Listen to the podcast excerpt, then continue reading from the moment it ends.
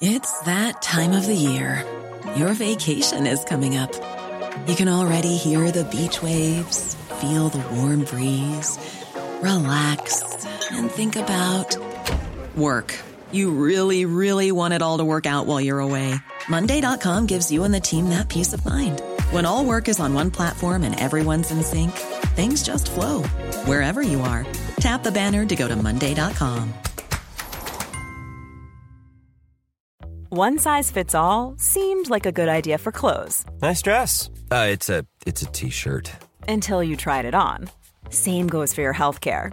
That's why United Healthcare offers a variety of flexible, budget friendly coverage for medical, vision, dental, and more. So, whether you're between jobs, coming off a parent's plan, or even missed open enrollment, you can find the plan that fits you best. Find out more about United Healthcare coverage at uh1.com. That's uh1.com.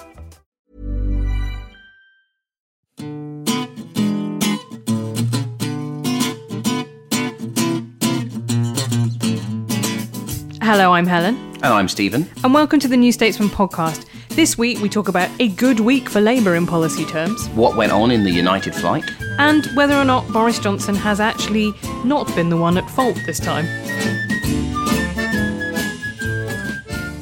So, Stephen, it's been um, a recess week for Parliament, and Labour have used it to take advantage of the fact that Theresa May has a much more kind of low key, chill approach to recess week than David Cameron did to announce a couple of policies. They've got a pensioner pledge card, which includes a commitment to the triple lock increase in the state pension until 2025.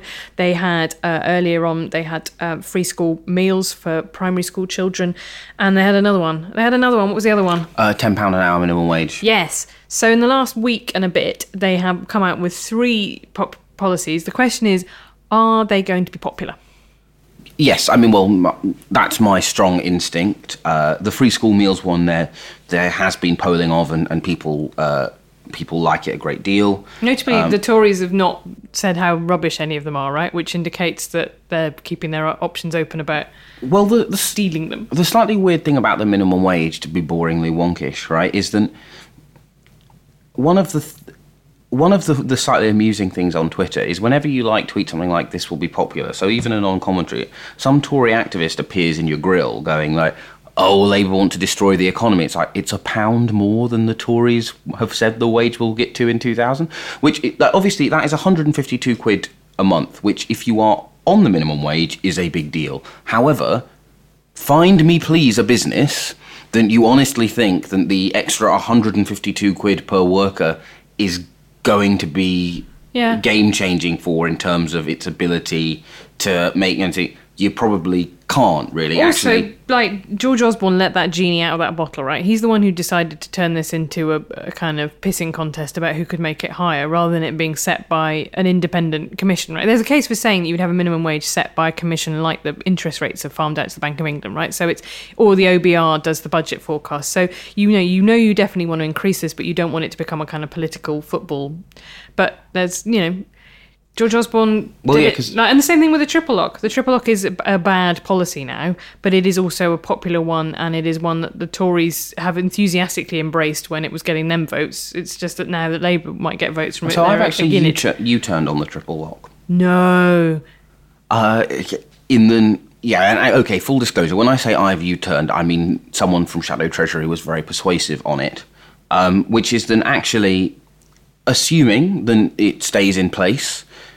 The the big winners from the triple lock are the are the young, not the old, because you are on the triple lock for longer. Oh, Stephen, that's adorable. You think we're going to get pensions? We're not going to get pensions. But I just think you know, optimism of the will, optimism of the other thing, intellect. No, I don't. We're not getting pensions. Don't, don't, don't, don't delude yourself with this they're- idea there'll be any money left at all. We'll be living in caves, swimming to work. But there are, I mean, I feel either will be swimming to work or living in caves, but I don't feel those two things can really be reconciled. We'll be building caves on the rare islands that remain in among the waves. I mean, I live in a Thames tower block, so I'll be fine. Uh, but anyway, I, I think, assuming, as I think uh, the main uh, social democratic party should, that that the, the Labour Party will will eventually win back the majority for uh, compassion and centre left politics. Uh, which you know it was doing fairly well at not so long ago, um, then actually you know, yeah, because we forget that in 1996 there was a debate about whether or not pensioner poverty was an inevitable fact of life like gravity. Now pensioner poverty is this one thing that you're not allowed to increase. Um, so you know, I, I'm I'm actually fairly sold on the argument for the triple I could, lock. I could be, I could definitely be sold on the idea of the triple lock as a good thing, right? To ensure that you don't get dragged, pensioners don't get dragged back into pensioner poverty. I think that's fair enough. I do think there has probably got to be a concomitant offer to working age people who are now more likely to live, working age households now more likely to live in poverty, and actually pensioners average am i right? Average incomes are actually better than working age people. Yeah. So you have got this big disparity now where you have pensioners on essentially a universal basic income that is puffed up continuously. But any kind of stuff to increase working age benefits is seen as this kind of crazy indulgence. Um, so yeah i think yes yes to the triple lock it's not a bad measure per se but it is at risk of creating an increasing amount of inequality um, between pensioners and working age people. Yeah, I mean, so I also actually like universal free school meals because I'm really boring and statist. Like, like so one, I think some of the the argument about oh it gives money to middle class parents. I mean, 17k, which is the current, yeah, it's a grand over the current threshold, is not middle class for by by sort of any reasonable definition of the term. Um, two, actually, if you look at unhealthy eating patterns right up the income spectrum, and if you look at so the most healthy generation in in Britain is the post is the wartime and post-war generation because if you grew up with rationing, you actually are your, your body trains itself to eat a balanced diet because your ration book is a a balanced diet. So there's a really strong argument for everyone in a school eating the same meal for it being a healthy and hot meal.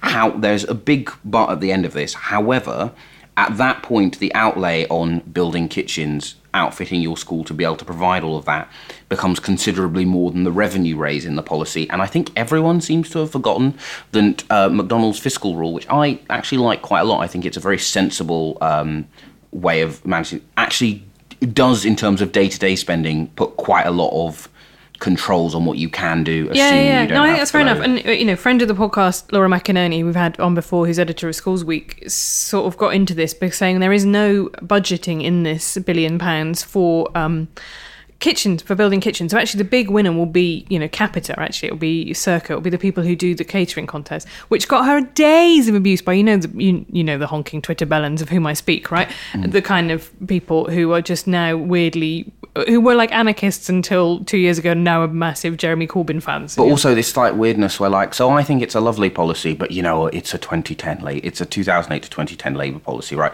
It was a, a 2008 pilot. It was a 2010 manifesto uh, commitment.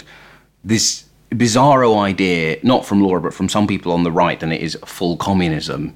Oh yeah, no, I got into an argument, and I like- shouldn't have got into an argument because Kerry-Anne Mendoza of the Canary noted a conspiracy blog, The Canary, about this, and just being like, but if the, which brings me to my point actually about the whole of these policies, right? Which is that the, this whole week has been really indicative of actually how people make decisions about how they vote, which is not the idea we have where people rationally look at a menu of policies, because you explain to people. Um, you know, on the Corbyn friendly fringe, that actually some of this stuff is, as you know, as you've written pieces about about how some of this is very Milibandian. The triple lock is actually, you know, is actually much more cuddly towards pensioners than um, Ed Miliband would have been, um, who was proposing to means test the um, winter fuel allowance, and they won't believe you because they know that Corbyn is left wing and is, you know, is is And- is super radical. And you say, well, actually, his policy proposal isn't that radical. And they go, no, his personality is radical. And the, on the converse side, you say to to general swing voters,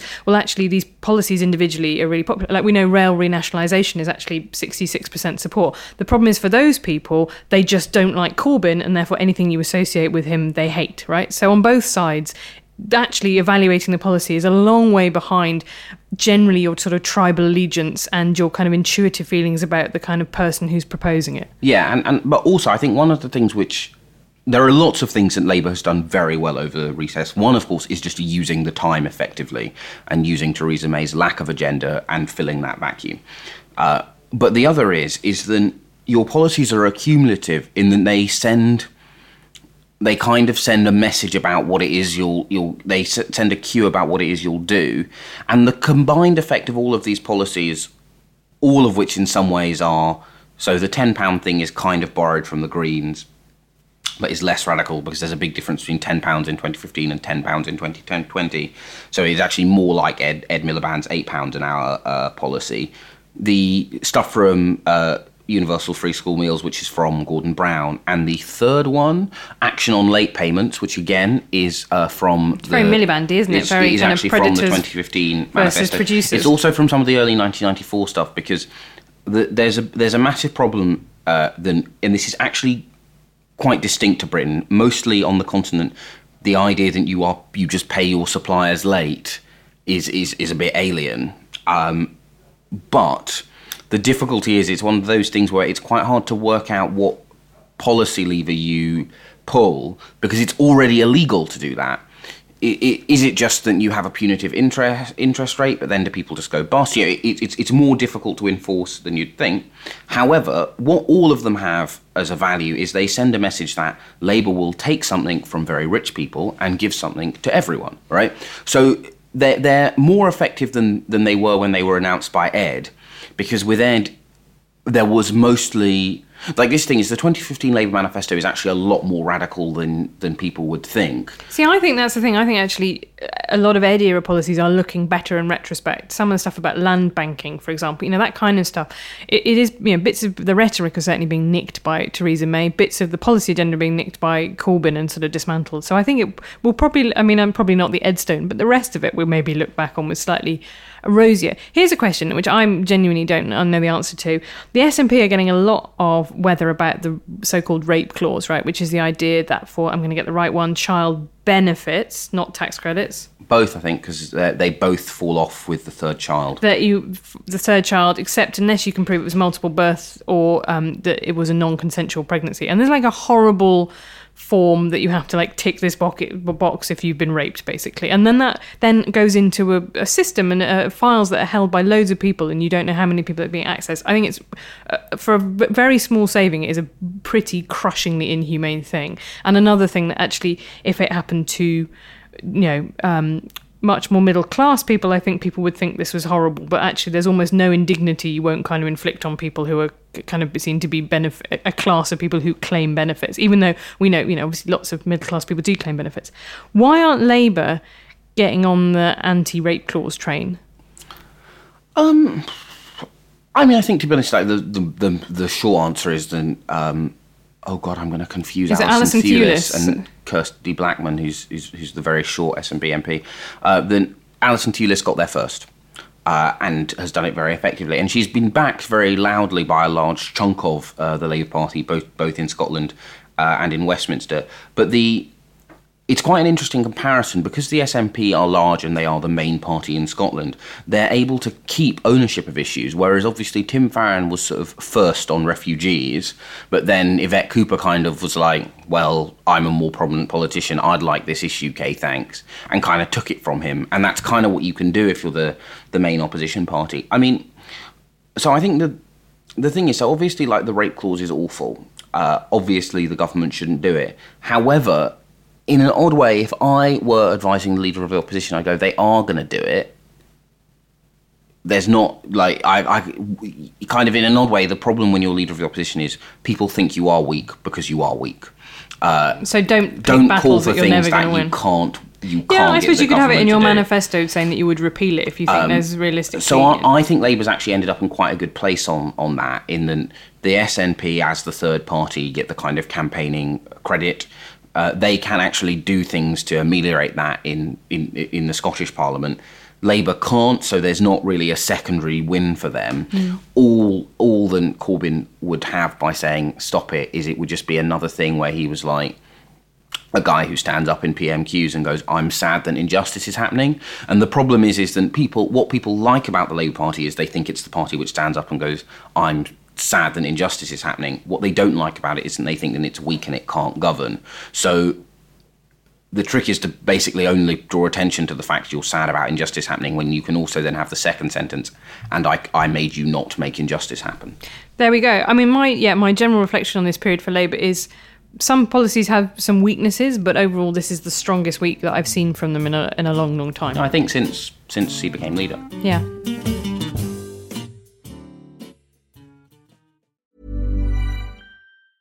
Hey, I'm Ryan Reynolds. Recently, I asked Mint Mobile's legal team if big wireless companies are allowed to raise prices due to inflation. They said yes. And then when I asked if raising prices technically violates those onerous two-year contracts, they said, "What the f*** are you talking about? You insane Hollywood ass." So to recap, we're cutting the price of Mint Unlimited from $30 a month to just $15 a month. Give it a try at mintmobile.com slash switch. $45 upfront for three months plus taxes and fees. Promo rate for new customers for limited time. Unlimited more than 40 gigabytes per month. Slows. Full terms at mintmobile.com.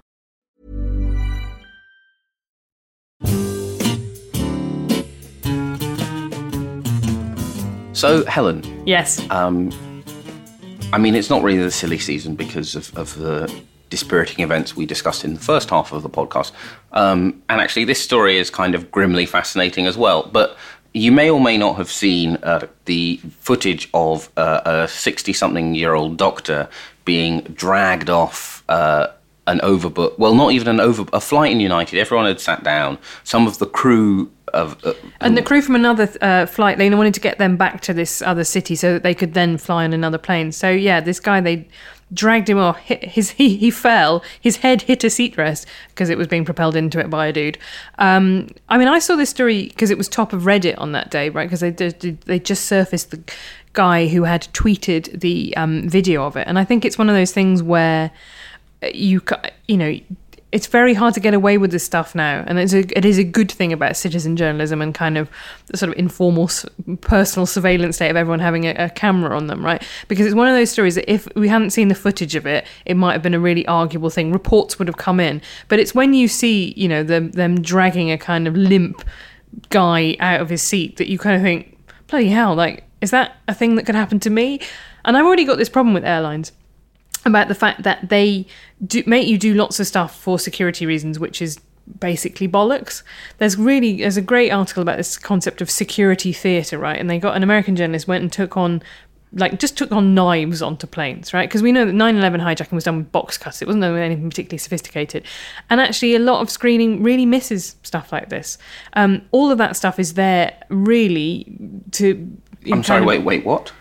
Well, a lot of that stuff, a lot of the screening stuff, right, is just so there I to could make be on a you plane with someone with knives? feel scared, like to make you feel like there's something going on. You will definitely get caught. That it actually, it, Well, but it's just, just, just, but so I'm on a plane, Yeah. and there's a, f- there's a good chance that someone actually has got a knife. well, I don't think there is a good chance that someone's got a knife, but I'm just saying that actually that screening is not as effective as airlines would have you believe. It is not hundred percent one, you know, like amazing cast iron science, which is why that they're now um, stressing out about laptops in um, in hand luggage from some countries. You know, the stuff that's been going on because actually the, the screening is, has got some flaws in it. Like that's not an outrageous. The new piece of information to you, is it? No, this is t- this this is not my. Oh yes, I'm hearing old information face. This is my. Uh, so because I am a sheeple, Yeah. I I basically assume that once I'm in the plane and I've gone through the, which is really stupid because obviously I work in Westminster, which even before the attack, actually, I mean the attack reflected the security quite well, um, but you know, famously the the casual workers, because you know no one in the establishment sees people who who earn under eight quid an hour. Uh, you know, just like the number of ways you can get in, etc. But in my mind, when I'm on a plane, Yes, 100% um, iron I'm safe. you know I'm I'm you know safe unless the pilot decides and he wants to be like you know the Alps. Well, the reason that they um, do you remember that the, the reason why they banned laptops from the cabin is because of that bombing where a guy had um, a bomb in his laptop and it went off and it broke through the skin of the. He was sitting in his seat. He was holding it. It went through the skin But. He got sucked out of the hole, but they were still uh, they were not yet at such a height that actually they couldn't land the plane safely with because of the depressurization. Which is one of the reasons they want laptops to go in the hold, right? Because it, you, you, then it's much a small explosion has got much less chance of puncturing the skin of the plane. But there's a quite a big kind of um, body of work on about the fact that actually a lot of this is about kind of keeping you compliant. So, uh, so one of the there are several really interesting strands that came out of this, uh, and the first one is this idea that American, you know, American public space is so heavily militarized, and actually it's very hard for, particularly for white upper to middle class people to understand, or maybe for Europeans to understand as well, that actually, you know, you just get ordered around a lot, and and and if you don't, you know, as as we've seen with all some of the, the stuff that's been brought out by Black Lives Matter, if you in any way get into any kind of altercation with authority, right, it is always presumed to be your fault. No, anyone who stands up to quote unquote law enforcement is kind of seen as innately suspicious in and of themselves.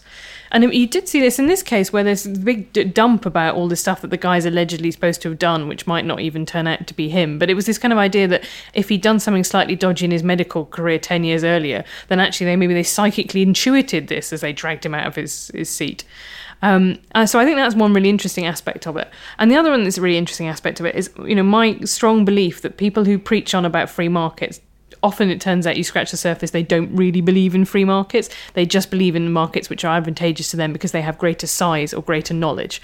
So the financial services would be a really interesting example of this. You know high frequency trading there is an enormous bidding war for who will buy the offices that are closest to the exchange because literally making your fiber optic cable like three meters shorter gives you an advantage. Being able to trade algorithmically gives you a huge advantage. These are markets in which you can't turn up as a regular punter and expect to do any well. They are essentially So- not rigged because that implies some sort of malevolence, but they are just innately favourable to some actors over other actors. So, I, I, because I, as I mean, I take a lot of trains. This is one of the reasons why this is all coming as a horrific surprise.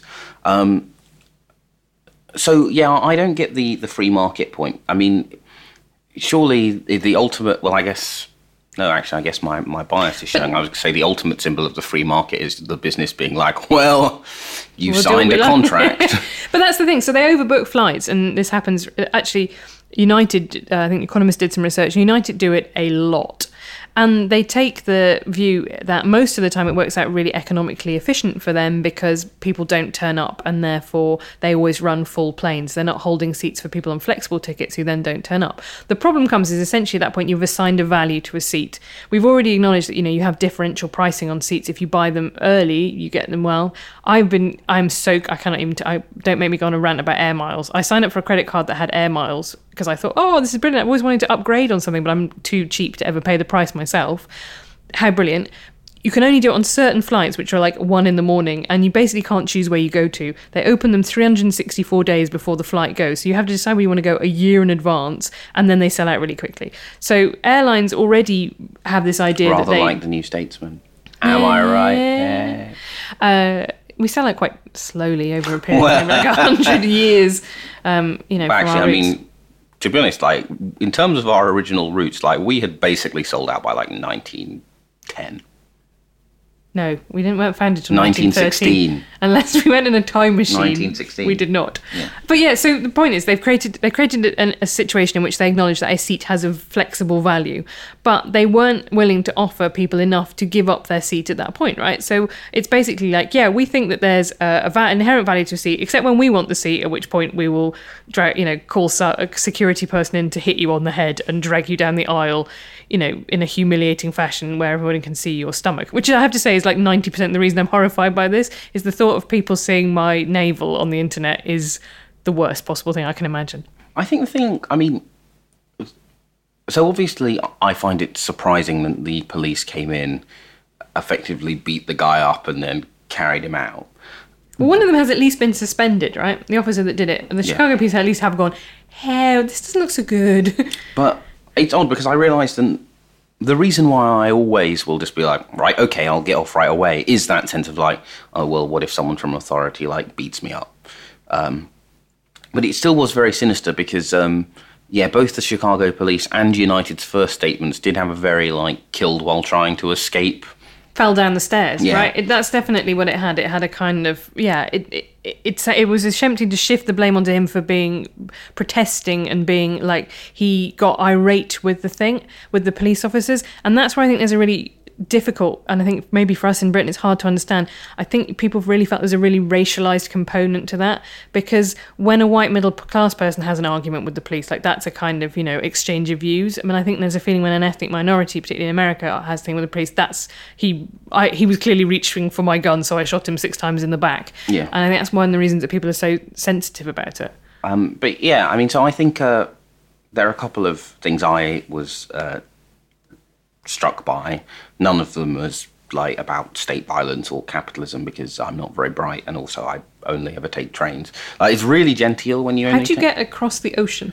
I don't. I mean, you, you can take the Eurostar or you can take a ferry. Um, you can partly because the weird thing about getting back on the morning email beat is that obviously I read all of the political news very thoroughly, but it means that you exist in this weird state of semi-informed paranoia because as time passes, I can't remember. Oh wait, did I read this health story in a reputable newspaper? Did I read it in the Express? Did I read it in the Mail? And so I have this continual sense of just like, can chicken kill me if I look at it? Do bananas cause diabetes? Yeah, just like I, I exist in this this sort of weird state of perpetual paranoia. Um, but also, just the nice thing about trains is you don't have like the baggage restrictions nonsense. You, your ears don't pop. I mean, realistically, you can't, you know, smash however many thousand feet down in the earth. And it's just also also the thing is with a holiday by train, your holiday starts at the train station. Realistically, let's face it, a holiday involving a plane trip your holiday doesn't start till you're in the air, stops abruptly when you land in the airport in the country you're visiting, is paused for maybe three hours. Then, because all airports, other than in London, where we just don't care about poisoning the air, are, you know, in the middle of nowhere, you're then like, oh, great, looks like I'm getting on an overheated coach. It's just horrible. Whereas a train, everything is very sophisticated. I can pretend to myself that, like, you know, you're, you're in a, a movie. I love trains. You don't go on First Great Western as was very often, do you? I actually went go on First Great Western a great deal. Um, Because that is not, I mean, like Virgin trains, although the Pendolino's make me feel profoundly nauseous, so that is a, a false economy, really, um, are at least kind of quite nice, apart from the ones that smelled of poo. That was an issue. But um, yeah, yeah, uh, some of the others are not so good, particularly when they substitute in like a little tiny four carriage puffer one that doesn't have any loos on it. That's like my number one fear. But are you are you scared of flying? Are you a nervous flyer? no, I'm I'm perfectly relaxed about it. Yeah, I'm I, I'm getting worse. I was fine, and then now I'm. Well, and now now you've I'm- got the fear you'll be dragged off by it. Well, no, I- that would be fine. I, I genuinely have a fear of it falling out of the sky. But I think the other thing, and it reminded me of, to kind of return to a subject that has um, sort of come to life again because the kind of meme in the lobby at the moment is Labour's press operations are shit. Is the weird thing is at at basically every stage of Unite of United's response, silence would have been a better option, right? At, at the point when there is footage of a, a man Limply being dragged out being with a dragged bloodied out mouth. with a bloodied mouth, right? At that point, there is just just go quiet and hope that I don't know, like Trump blows something up again and everyone forgets. Um, or at least do a statement that says, "We are incredibly sorry. No one should be treated like this. We'll look into it." Right. The thing that the problem was that their first one, the first statement in the first sentence in the first statement was, "This is very upsetting to everyone at United," and you were like, "Yes, you have zeroed in on the real victim here. You and your staff are upset that they're being criticised." yeah. Um, but yeah, so we went for dinner at a friend who's recently left working in politics because they've been doing it for a long time and, and they wanted a break. And I was like, oh, how are you finding life outside? Um, and they said, you know, the thing you kind of take for granted is actually everyone who works in political in political comms, even people who this person thinks have terrible ideas about everything, is actually quite on it. Um, and that was the really interesting thing about it is that basically everyone who works for an MP or a minister or for the leader's office who you spoke to about it was like, no, obviously you wouldn't do that. Um, and because actually, because so much time in politics is spent having to defend your boss's interest against someone else's boss on your own side, let alone everyone else. And because of the weird thing where you're both the boss of your boss, and, and there's just all sorts of weird power dynamics which exist in politics, you, it, you kind of forget actually how people who work in political communications are mostly really good at it. It turns out people who do the same for airports, less so. It is definitely, and to continue one of our frequent memes, it is definitely playing PR on the highest possible difficulty setting, right? Yeah. With people who are actively hostile to you often, who are going to get uh, have a commercial interest in you failing often, like particularly if you're of the opposition, Yeah. whether that's a Labour or Tory opposition. People don't really need, you know, particularly several years out from an election, they don't really kind of have a huge vested interest in you succeeding. You don't have a lot of goodies to give to them, particularly if you're in opposition. It is definitely an, a pretty thankless task. Yeah, whereas obviously for United, it, yeah, it's not like your job's actually been that difficult until They did badly over the legging incident. They wouldn't let some girls on the plane in leggings because they were traveling on a um, like a, an employee ticket, and they said there was a dress code, and you were like, they've got clothes on. I mean, what you know? I, this, this terrifying idea that one now has to dress one dresses for the plane. So from this, I have learned that I will continue to avoid flying, and you have learned that you will avoid flying to America. Do you know what? I know this is a difficult thing. I don't want to go to America at the moment. There's loads of places in America I really love, but I just think it's so there's so much misery. No one can answer the question about whether or not what exactly will happen at the border if you have to give them your Twitter password, or like whether or not you have to hand over all your stuff to them. I mean, you know, the assumption is I think having travelled to Russia last year and just getting the kind of lecture at Heathrow about how basically if your visa's even slightly wrong, like they don't give a flying one, they will just send the whole plane back.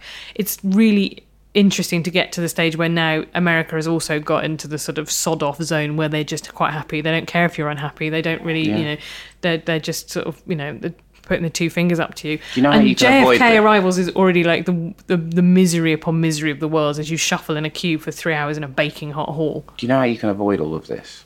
Going on the Eurostar to Paris? That too, but you can also just take like the Pendolino to like Penzance and St Ives. As previously discussed, the Pendolino makes me vom.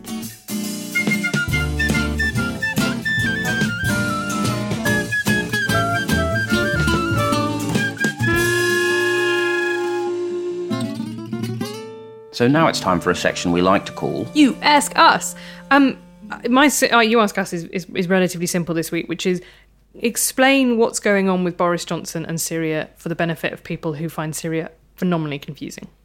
So, um, as I- assume, unless any of our listeners get their news solely through the New Statesman podcast, which must be a strange experience if so, A great experience. Um, but you must also you must get emotional whiplash quite a lot. Um, yeah, as you all all know, uh, Donald Trump uh, U-turned on his Bashar al-Assad is the part of the solution, not part of the problem in Syria, because he turned on the TV and saw that some Syrian children had been gassed, and also his daughter Ivanka Trump turned on her TV and saw that as well. That's not, by the way, you might think, oh, that's you you know, being that's me being, you know, me being unfair. No, that that is actually what the actual honest to goodness White House is briefing out and and saying publicly, and what Trump himself has said in interviews. Right um, now, obviously, the use of um, of, of, of, of gas weapons, uh, particularly sarin gas, is is you know is, is very bad. But it's also an is internationally recognised red line, right? And then that was the debate in, let me say, 2013 about Barack Obama, about whether it was another previous chemical weapons attack that was the trigger for him asking seriously whether or not he should change his Syria policy. Yes, but it is worth sort of noting that this is this is very much the antithesis of a when the facts change, I change my mind situation.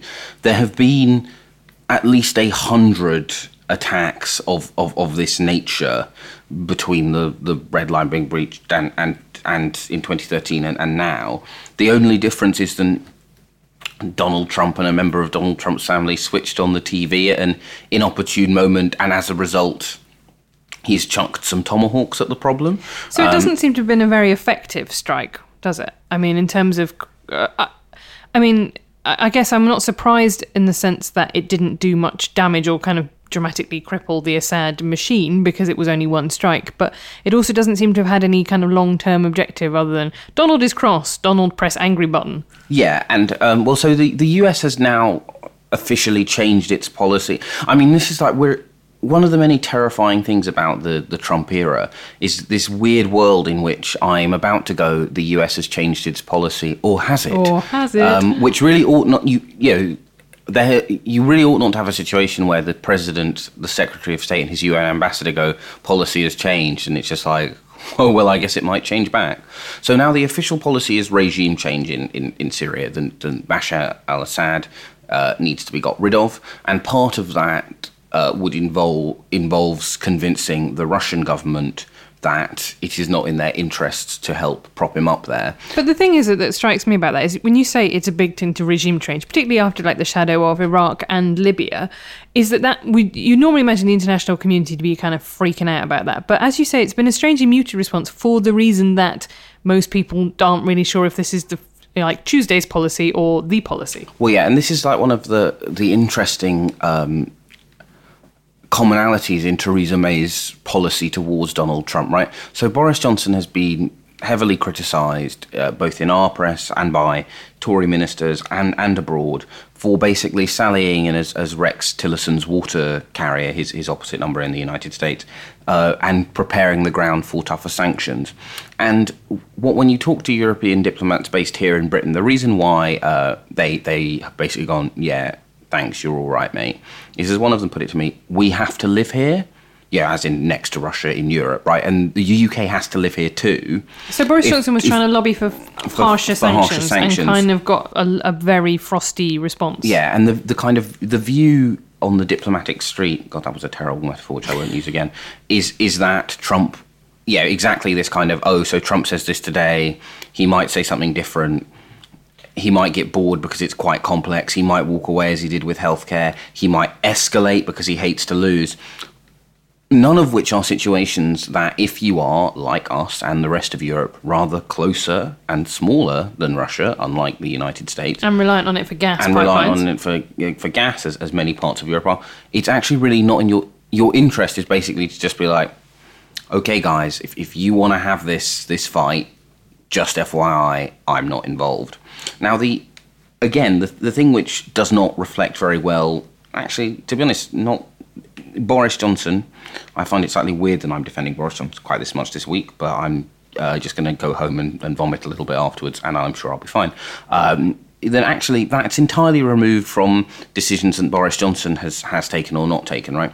It was Theresa May who, in a rare, sensible move in terms of foreign policy since she came into office, realised that if you have a pro Kremlin president of the United States, the the United Kingdom has had a fairly hostile relationship towards Russia since the killing of Alexander Litvinenko in I want to say 2006.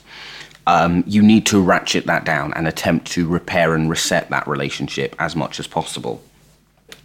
And Boris Johnson had been was was going to get on a plane to to do that. The tomahawks were fired, and basically uh, the British government went, "Oh, brilliant! Our handholding has worked. Donald Trump has decided Putin is bad.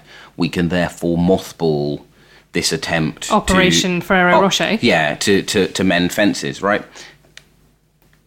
I think there are many, many reasons to believe that that will turn out to have been a bad call, um, because yeah, I mean, so I, I, I, I was, I would have said I was very supportive of um, a, a managed exit for Assad in 2011. I was on the fence in 2013, but actually, by this point, really, although it's not helpful to begin advice with first build a time machine, it's even less helpful to begin advice going pretend you don't need a time machine. And the thing that Assad has successfully done is he has killed most of the opposition to him that A commands some form of popular legitimacy and could run the country, but isn't B Islamic State. Yeah, I think there's a big problem with it when the airstrikes against Islamic State became a thing that the US, UK, and some other people, bits of coalition, were hitting Islamic State, and Russia mm, was not overly uh, discriminatory about who it bombed, who weren't Assad's forces, right? So any more of people who weren't Islamic State, who might have been Islamists, but might have been a, a whisper more moderate, have also been kind of pushed out to the sides. Yeah, and I, and the thing is, from from from Russia, in terms of Russia's strategic interest in the region, what they they need is that someone who, and I keep getting them confused in speech, which is increasingly embarrassing because they're two different countries. Uh, is there the warm uh, water uh, port of Tarsus, not Tartus? They need to have access to it, and they need to know that whoever, whatever happens when the dust settles, the Syrian government, and the important part there is singular. You can't have a situation like you have in, in Libya, where when the EU negotiates with Libya to try and um, to you know basically make sure that when people wash up uh, from having made the Mediterranean crossing, it happens in Libya, not here in Europe where people get upset about it, uh, which grimly is basically the EU's calculation about the migrant crisis. There are basically three Libyan governments, none of which can really run. Not it's not just that they can't run all of Libya. None of them really governs a part of Libya without interference from from the other. So Russia doesn't want that with its warm water port. It obviously doesn't want IS to be the people who run its warm water port because Be IS crazy. doesn't want to doesn't want to give Russia access to a, a warm water port. Um, so from their perspective, it's well, it's Assad or or the sea. We obviously choose Assad. Um, and if you want regime change, and there are other uh, issues around that in terms of successful interventions and unsuccessful interventions, you have got to have a plausible answer, not just to Russia, but in, in general to the if not Assad, who question. As there isn't one, again, this is one of the reasons why basically everyone else in the G7 uh, kind of just thinks that actually the US is not going to achieve regime change. Uh, so why pile in behind a doomed initiative that they might abandon halfway through yeah, anyway? exactly. Okay, but what about Iran? So I think their um I think their relation, particularly Donald Trump, has really affected that, right? Because the whole thing of that Cathy Ashton was doing about trying to kind of negotiate them back off the cliff and the Obama administration has all been kind of junked, right? They now are in a much more kind of YOLO place. Yeah, and again, the um, because the interesting thing is, I mean, although although very probably there was Russian involvement in the U.S. election in terms of you know attacks on the on the DNC and the Democratic Party, and although in parts of the world Trump's policies were more favourable to Putin, they were always going to have a head-on collision at some point over the Iran deal, which actually Russia put a lot of work into, and Trump wanted to unpick. And yeah, and again, basically, the, the problem is is the, the Trump message to Iran is you can't come here if you're from here. We don't like your country. We're at, we're basically against your country, and we're also not going to let you have uh, nuclear weapons. Now, obviously, there are many, many reasons There's to be against stick, nuclear pr- but no carrot, proliferation. right? But yeah, but like yeah, but there the, the all international diplomacy does kind of have to be founded on a little bit of if you're good, you'll get a treat, and there is really no treat available. So that has has hardened that. Uh, Russia has provided an awful lot of logistics support in terms of training soldiers and all of that kind of infrastructure, stuff to Iran. And this is where, uh, again, Libya comes back into it because there was a really good uh, Times long read where they found the teenager who kind of kicked off the Syrian civil war by accident by by writing half as a joke after Gaddafi had uh, been um, either deposed or perhaps even after he'd been sort of killed in the street. You know, Bashar, you're, ne- you're next. Um, and and basically, from from Assad's perspective, right, he he doesn't want to end up killed in the street. Um, and everything since the fall of Libya has been, you know, designed around avoiding that that fate. It's the grimmest of grim realpolitik, though, isn't it? The idea that at some point you might capitulate to keeping Assad, a man who has massacred huge numbers of his own citizens, who has run huge torture prisons and of like unspeakable brutality, that you kind of go, well, we're choosing between him and his Islamic State, so we pick at least the mildly sane ruler rather than the totally impossible to reason with jihadists. Yeah, and and basically for for many people, I Yeah, think that's why people don't want to have an opinion on Syria Yeah. because actually you have to. It, there is no pure opinion to have on Syria, right? I know Jeremy Corbyn says we need a political solution, but the bit he won't end up saying is a political solution that involves talking to a man who is happy to gas children to death. Yeah, and I, and I think it's there's this interesting phenomena on bits of kind of the left online of of this kind of Assadist revisionism, um, and you know, which is particularly weird because it's not like Assad is like many autocrats who kind of at least started semi in a like a oh yeah I'm a socialist. It's like yeah okay pull the other one. It plays the pulls the sings the red flag. Um, so it's even weirder than that. But it's because basically, seeing as it's increasingly hard to see a resolution which doesn't involve Assad winning in some shape or form, right?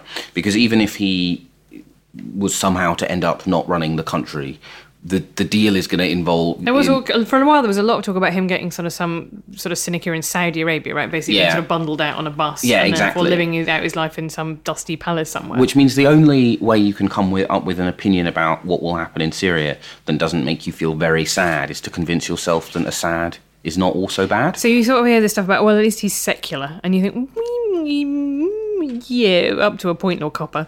Um, but yeah, I think it's um, I think it's yeah, I think that's a, an unexpected take home from this is that actually for once Boris Johnson has had a very bad hand that he hasn't necessarily played particularly badly. Yeah, I mean, for him, I mean, obviously, the, the flip side of this is the reason why they've all, why the other EU foreign ministers have gone out of their way to issue statements just statement just being like this stupid idea is because he keeps being like, oh, remember the Nazis?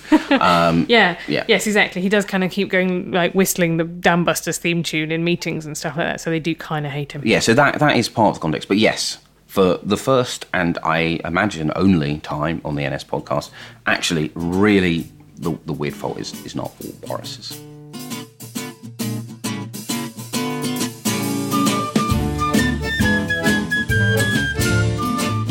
You've been listening to the New Statesman podcast with me, Stephen Bush, and my colleague Helen Lewis. Our music is by the Underscore Orchestra and is licensed under Creative Commons. It's produced by India Burke and mixed by James Shields. If you love the New Statesman podcast, like us on Facebook for extra content in which we discuss this week's podcast in even more detail, and you can also see my weird hand gestures.